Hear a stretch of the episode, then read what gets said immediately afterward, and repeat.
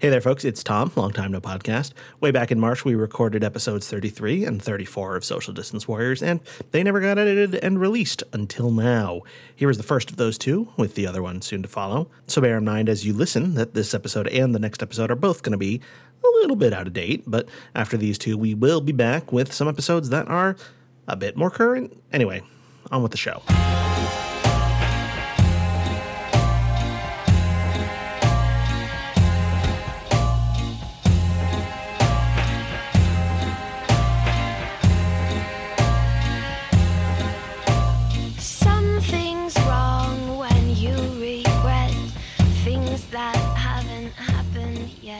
Hello, welcome to Social Distance Warriors, which is a podcast about uh, the pandemic and other topics related to it, uh, and social distancing and all those good things.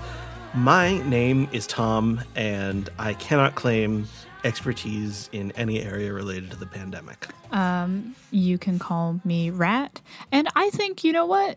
I think I am going to claim some expertise in living through a global pandemic. We've we've done some stuff that if you um, asked us a year ago, we would not have been experts in. But I think living through a go- global pandemic, we we've done that. We're doing it. So, does this mean you can now be trusted to provide expert information? I cannot Oh. be trusted to it. provide expert information, but I, I do feel like I'm becoming more expert. Are you becoming an expert in the workings of the United States Postal Service? Yeah, I'm definitely. Uh, so it's officially been one month of employment uh, with the post office. Oh, it's March sixth, twenty twenty one. We say Oh, that yeah, we, sometimes. we say that sometimes. The date. Yeah. Uh, so yeah, so I'm sort of at the point where I like have worked in my mail carrier position just long enough to know like how completely overwhelmed I can be about what I need to learn. Hmm. But that is more information and experience than I have ever had before about the inner workings of a mail system. Hmm. Does it require you to learn more and know more than the Census Bureau did? Um, what it really um and I feel like I've done a good job successfully hiding this for the past month I've been there. It really requires you to know like how to count and which numbers are larger and which numbers are smaller and also your left and right and sense of direction and sense of time and uh, space, which I'm not very great at. But yeah, it, it is a lot more specific skills than the Census Bureau because I was in the office. It was, you know, this is any kind of office job would be those same skills. Have you found that it uh, has created a conflict in you since I know that you are a longtime friend and ally to dogs, but I know that dogs are often, you know, against the profession of the of the mail carrier. Yeah, you're right. It is as if there are two dogs uh, sort of fighting inside me. One is the mail carrier dog, and one is the angry whenever it sees the mail carrier dog. Um, but yeah, I mean, they did go over that was one of the few things they like really went over in our like mail carrier training they had like every classroom had like a statue of a dog in the front uh, and they would mention it sometimes you do have dog spray like that is the only weapon they give you the only weapon a mail carrier carries is dog spray and um, a like heavy canvas satchel that you're supposed to use. It's like sword and shield, dog spray and shield. Um, but actually, I mean, all the dogs I've encountered, I am happy to see them. So maybe that'll change, but I still get really excited when I see dogs on my route. Well, that's all very exciting. Yeah, I know. It's- like that when you I I own a dog and sometimes like uh, other dogs are dog aggressive. So I know I know what it is to like be walking through the world as someone who loves dogs and every dog I see may not feel that same way. Do you deliver mail to your own neighborhood, No, I or is that a conflict of interest? It's not. I mean, I just didn't get hired for my local post office. I'm about 10 a post office that's like 10 minutes away from my house, which is actually kind of good because I mess up a lot as I am getting started. So to have like strangers be the ones witnessing that, I think is better than if it was like my longtime neighbors and family friends. that's good. So yeah, that's my life. it is the post office now. It, I, I've I've gone completely into it. So yeah, I am made hundred percent of post office now. That's that's who I am now. Oh, nice. It's hmm. fine. it's fine. We're fine. It's it's uh yeah, it's good to have a Yeah, a strong sense of um yeah. of identity, I guess. Yeah, I mean, I don't know when you were like a full time, like uh, in high school and college. I don't know how much like was being a good student was that like a core part of your identity at any point because it was for me, and I've replaced that, and what I've replaced it with now is mail carrier, but. That was a whole thing that was very important to me for a while. I don't know. I've had a complicated relationship with whether I was a good student or not at various different points in my education. Uh, I was a very good student in elementary school and middle school, and then I became less so in high school. And then I think I became a better one in college again. Yeah. But now I'm in graduate school, and I'm just okay as a student. And how are you okay with being just okay, or does it eat away at you? um, I think at this point, it doesn't eat away at me.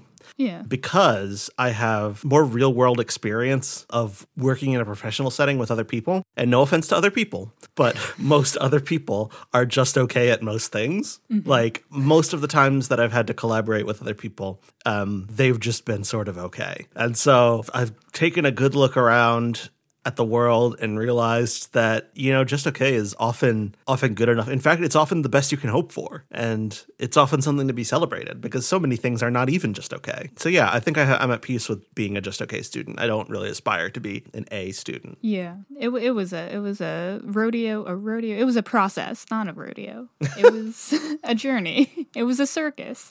it it was that way for me as well to adjust my relationship with being a good student. yeah so um other than postally how are you doing I'm doing all right. As I say, like I'm it's fine. Being a student is no longer a core part of my identity to stop myself immediately from being like, well, my other class that I'm taking uh, is the only other thing going on for me. But I have been with people like making small talk and just like with the calendar, I have been, you know, really like now is the time kind of looking back one calendar year where it's like really sinking in like how has the last year been and like how am i gonna think about that it's been a year since um coronavirus?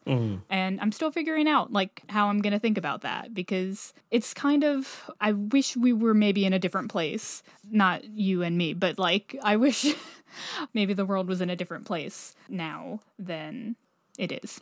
Hmm. yeah. We're here. Here we are Yeah. Because it's like many things have changed in one sense, you know, where it's like now my debate every day is like, am I going to wear one mask or two? And usually it's two masks.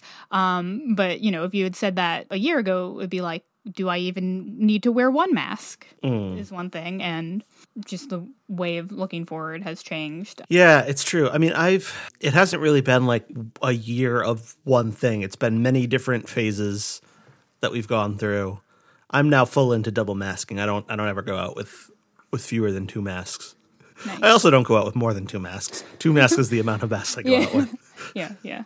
Um, but yeah, it's I don't know. I've just been going through many phases and right now I feel like I am most anxious about exiting the pandemic. Like the fact that some places are relaxing restrictions and are doing it too quickly, including Massachusetts. I feel like Massachusetts is letting up on restrictions too quickly. And I feel like I'm not ready I, I feel like for many reasons, I'm not I'm not ready to kind of go back to the way things were. And yeah, I've just been thinking a lot about that. Yeah, there there is at least a government sense and business sense that we've done it. like it's been a year and some places cases are going down, but kind of comparing the US at least to other countries where the outbreaks were able to be more like contained, we're definitely not mm. there.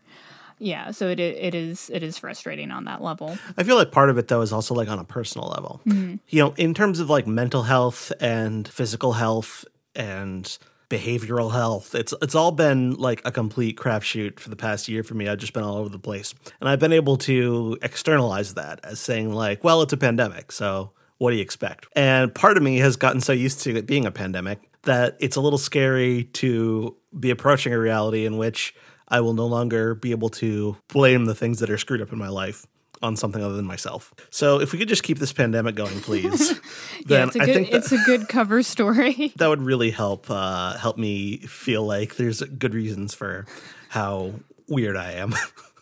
yeah. I don't know. I've just been like in a weird place. I don't even remember when the last time we recorded was. Do you remember? I wrote down the action items. I did not write down a date. Hmm. It was sometime in February. Yeah, I feel like I went through like a long period of like through like November through February or, so, or maybe it was January. I don't remember when, but like I was going through like a relatively good period where I felt I felt good mentally, uh, and then all of a sudden I went through like a period of prolonged like being really anxious and sad all the time. And I feel like now where I've arrived is that I'm in a period of just like volatility hmm. where like I'll have a really good day and then like in the afternoon I will all of a sudden start crashing and start feeling terrible, but then like feel better by bedtime or something like that. It's very strange. That's my that's my life right now. That may have less to do with the pandemic and more to do with other issues for me. I don't know. Yeah, I think that's one thing I've definitely noticed the past couple months where it's like definitely it is still a pandemic, but it does feel stranger to say like,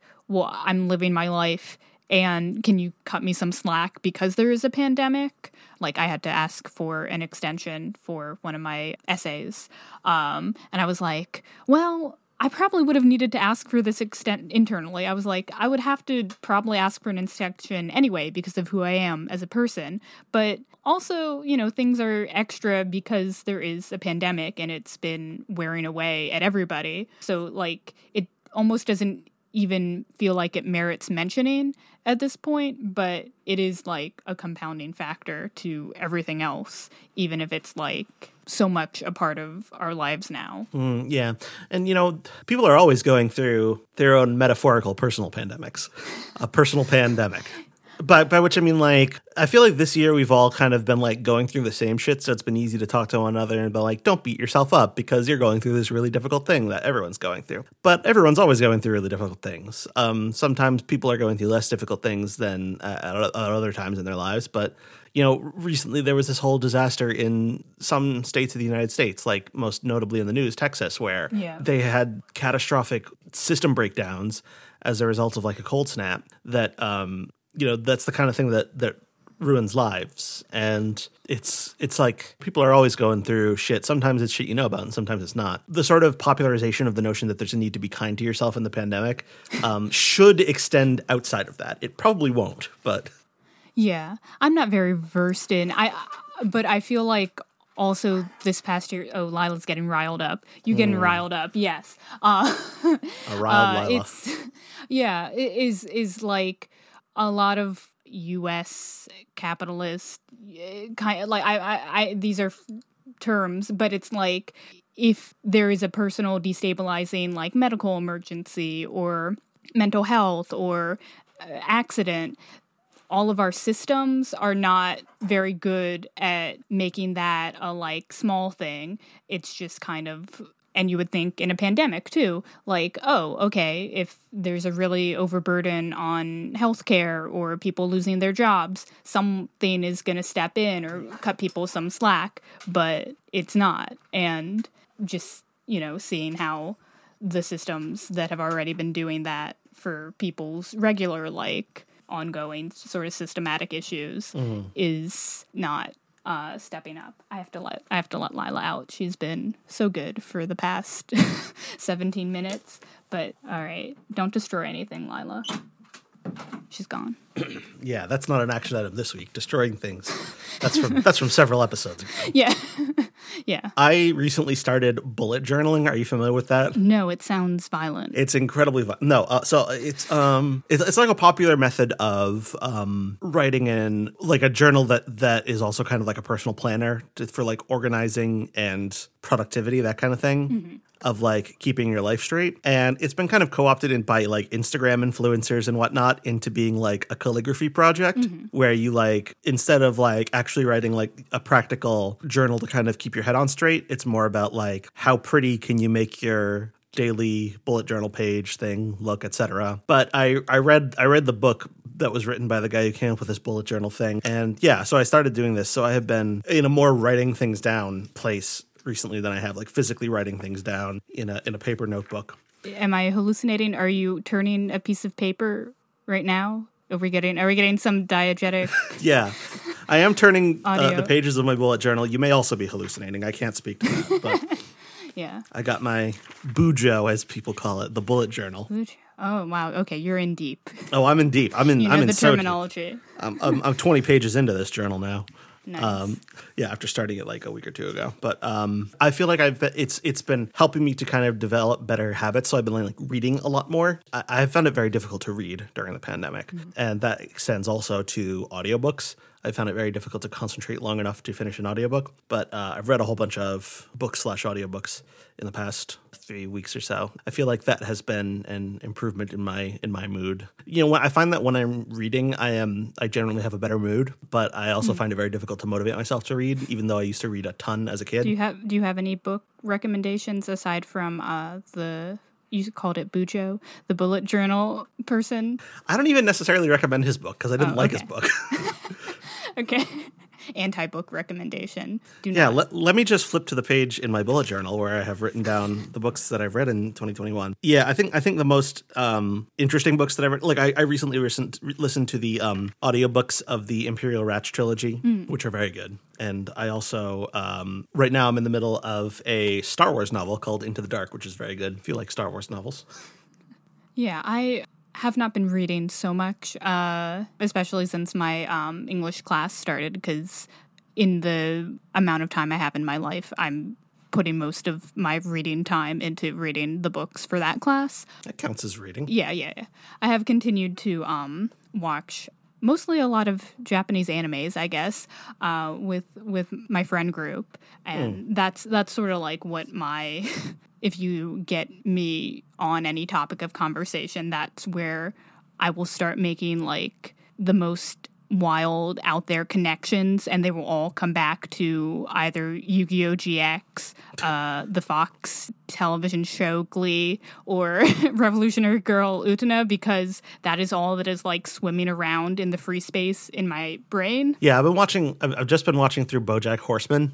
Um, have you ever watched that show? No, it's I'm put that one in a I need to not or I need to feel like I can have my emotions destabilized before I watch that kind of show. Yeah. uh, that's that's that's everything I've heard about BoJack Horseman. Uh, how how's it treating you? Uh, it's pretty good. I, I wanted to. I, I actually watched the first. There are six seasons, and I've actually watched the first five of them already.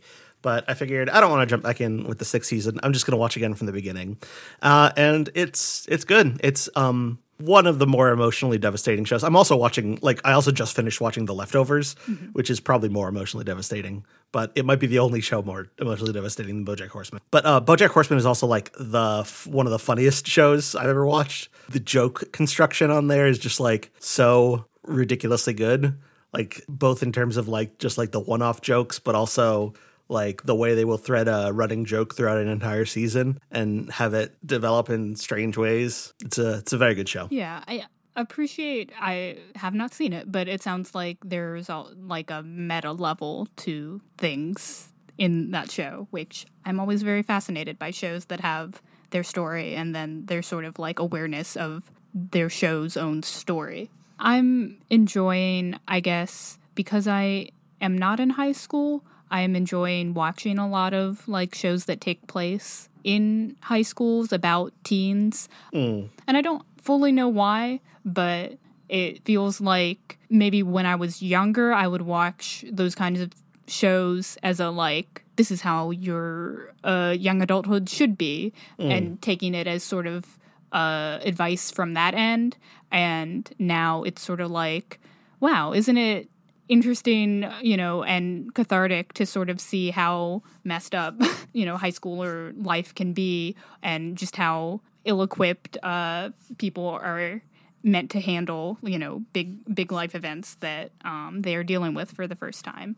Um, so that's what I'm feeling like I'm getting a, a lot out of to um, process my emotions through the filter of television shows. It's also just like a really good place to set a TV show because all of the characters have to be in the same place with one another, even if they don't want to. Yeah, yeah, very much so in um the various seasons of Yu-Gi-Oh! GX, which is like a, it's a spin-off of the original Yu-Gi-Oh! series. So like they're at a school which is Duel Academy, which is already on its own island. So you're very with your own people, and at various points, uh, they go to different uh hell dimensions by accident, and then you're really pretty set with the people who are your classmates or your your group because you're in the hell dimension. Yeah, of course. And you you uh, don't really have anyone else you can talk to. There's also a lot of cults C- cults. happen. It's it happens. Uh, Have you ever watched The Leftovers? I have not. There are so many cults in that Is that show. Is that also a cult a, a cult show? I want to say that over the course of like the 28 episodes of that show, there are maybe 20 different cults. Are they all religious or pseudo religious cults? Or Some of them. You can just it just happens. It's just like someone a character gets like the call and they have to they have to form a cult. Yeah, yeah. I mean, one of the most recent ones um, in the third season, which I just finished, they introduced like a sex cult based around like the worship of a very fertile lion. Aslan from Narnia. No. Y- y- yeah, no, no. It's actually a lion named uh, God. What's his name? It's named Frasier, which is actually a real a real lion who actually existed in the real world. Okay. I hope they I hope they um paid that lion for featuring his uh, name and likeness in the leftovers. Yeah, I hope so too. Yeah, there's uh, a character I'm very fond of in Yu-Gi-Oh! GX, um, who kind of starts out as one of those like minor, like level one boss kind of like minor bully characters, and sort of like he he has his own like posse of people um, very early in the show, and then like every preceding he has you know fallen taken down a peg by our protagonist. He just like gets caught up in whatever new cult is forming in whatever new season he's a very enjoyable uh, character. Uh, his name is Manjoume in the japanese version. Um, so i don't totally understand but sometimes he wants people to call him Manjoume thunder but it has something to do with the Japanese in his name, um, and he gets people very excited, and he gets very upset if you do not call him uh, Manjoume Thunder or Manjoume Sanda. I know very little about the Yu Gi Oh franchise. Aside from, I read a bunch of the original manga, primarily from before it was about card games. Yeah, yeah. The um, tone of the early manga is very like Saw, but Yeah, yeah, exactly. for kids. It's like yeah, dark chaos, terrible puzzle games that are not that are not the like iconic like Yu-Gi-Oh Duel Monster card games. It's just like we're we're rolling dice, we're playing cards, we're throwing Yeah. knives, and you go to the Shadow Realm. Uh, yeah, yeah. I one of my friends got us to sort of start watching Yu-Gi-Oh GX and it suffers from being like a spin-off series in that no one really takes it seriously. Um, but yeah, I, I had only watched the original sort of uh, English. It used to run on a network that no longer exists called uh, 4Kids. Uh, you know, like a Yeah. ABC Family sort of type network. I didn't know they Um, had their own network. I know that was the company that dubbed them. They also dubbed Pokemon. Yeah, and so the English versions of both the original Yu-Gi-Oh and the Yu-Gi-Oh GX are almost like so it's like so divergent uh, in t- tone and plot and what is happening in the like translation that it is not at all the same show at some points. Um, so it's interesting to to watch, and now I have like a lot of I will become a Yu-Gi-Oh GX defender, I guess, because there's a lot of really like interesting and complex themes that they um deal with in addition to it being, you know, like a regular sort of like fun dueling show where they are obligated every episode to have at least one uh, card game duel. But it's a show that can do it all. That's great. So few shows can. so few shows yeah can can be a merch have a merch tie-in and also make you uh, cry and think about being a uh, very good student and then you graduate and are no longer a good student and you feel like you have no purpose in life that's a subplot on Yu-Gi-Oh! GX. There wasn't a single card game in the leftovers. Disappointing. Would you think um, they should make um, like a Frasier the Lion sex cult sort of like merchandise? Do you think they're missing out? I think that's like that would be pretty low on the list of cults that they would make. There's like the the the main cult in this show is called the Guilty Remnant. They wear all white and they smoke cigarettes and they don't speak. that that would be like the merchandise, which would just be white clothing. Yeah, there. I a lot of cults have the market on like bleached white would be terrible to like eat a spaghetti dinner kind of clothing lines. Yeah. Not a great um place to have a spaghetti dinner. I mean, I used to my Boy Scout troop used to have its own like spaghetti dinner that it would do every year to raise money for the troop. But if you were a cult that wore all white, then you couldn't do that. No, unless you also like somehow dyed the like tomato sauce and meatballs white. Also, you know. Yeah, you could do like an Alfredo sauce or something. Yeah, then it would work. Yeah. All right, we got it. we got it. Anyhow, um action items. Let's talk about action items. Let's talk about action items. Okay, those I did write down, and I'm finding. I also them. wrote them down in my bullet journal. Whoa. Okay, you should go then. There were two. Uh, one of them was to learn something about unions. Mm-hmm. And the other one was to complete the New York Times crossword for at least one day. well, so I did mine. I learned something about labor unions. I did not do the New York Times crossword puzzle even once. Yeah, I learned something, but I'm I've already forgotten it. Beautiful. I definitely like looked up some stuff about unions, but it didn't stick. I'm sorry. Yeah, I, I forgive you for on that. I I sat through a um post office orientation and then joined a union. Oh. So I I was in my interest to I think learn a little bit more uh, about about labor unions. Uh, but yeah, there was a really big um, they call it a wildcat strike in the 1970s that started I think in New York and then for I think it might have been a week or so the postal carriers they stopped delivering mail because like negotiations had um, slowed and it was interesting. One of our trainers told us like they tried sending in um, the us national guard to you know like okay the mail carriers aren't delivering mail. We'll just have the national guard do it. But they could not do it because it is a skill and they had some